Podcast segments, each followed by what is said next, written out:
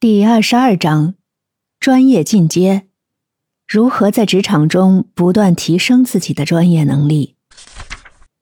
在竞争激烈的职场中，已经掌握了高效学习方法的你，应该着力于持续提升自己的专业能力。